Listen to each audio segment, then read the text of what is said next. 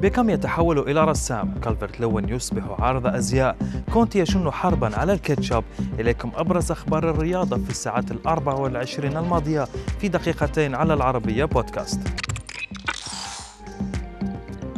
البعض يفضل التحضير مبكرا لموسم الأعياد وديفيد بيكهام هو أحدهم. ديفيد نشر فيديو له على إنستغرام وهو يرسم شجرة عيد الميلاد لكن بطريقة مميزة.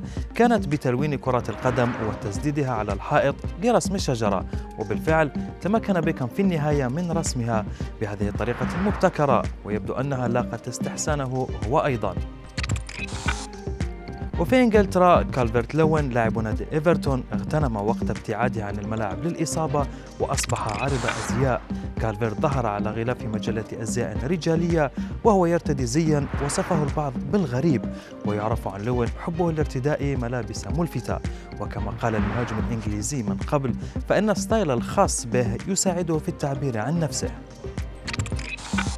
أعلنت بلدية بولونيا الإيطالية عن تكريم المدرب الصربي ميهايلوفيتش ومنحه الجنسية الإيطالية الفخرية في السابع عشر من الشهر الحالي.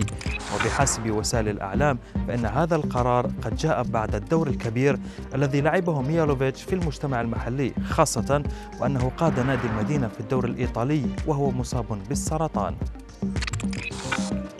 بعد أسبوع من تعيينه مدربا لتوتنهام قرر كونتي منع الكاتشب والمايونيز عن لاعبي الفريق كما وصف بعضا منهم بأصحاب الوزن الزائد. وبحسب صحيفة ذا أثليتيك فإن اللاعبين قد اشتكوا من الحصص التدريبية مع كونتي ووصفوها بالمميتة. الأمر لم ينتهي عند هذا الحد بل فرض المدرب الإيطالي نظاما غذائيا صارما على لاعبي الفريق اللندني.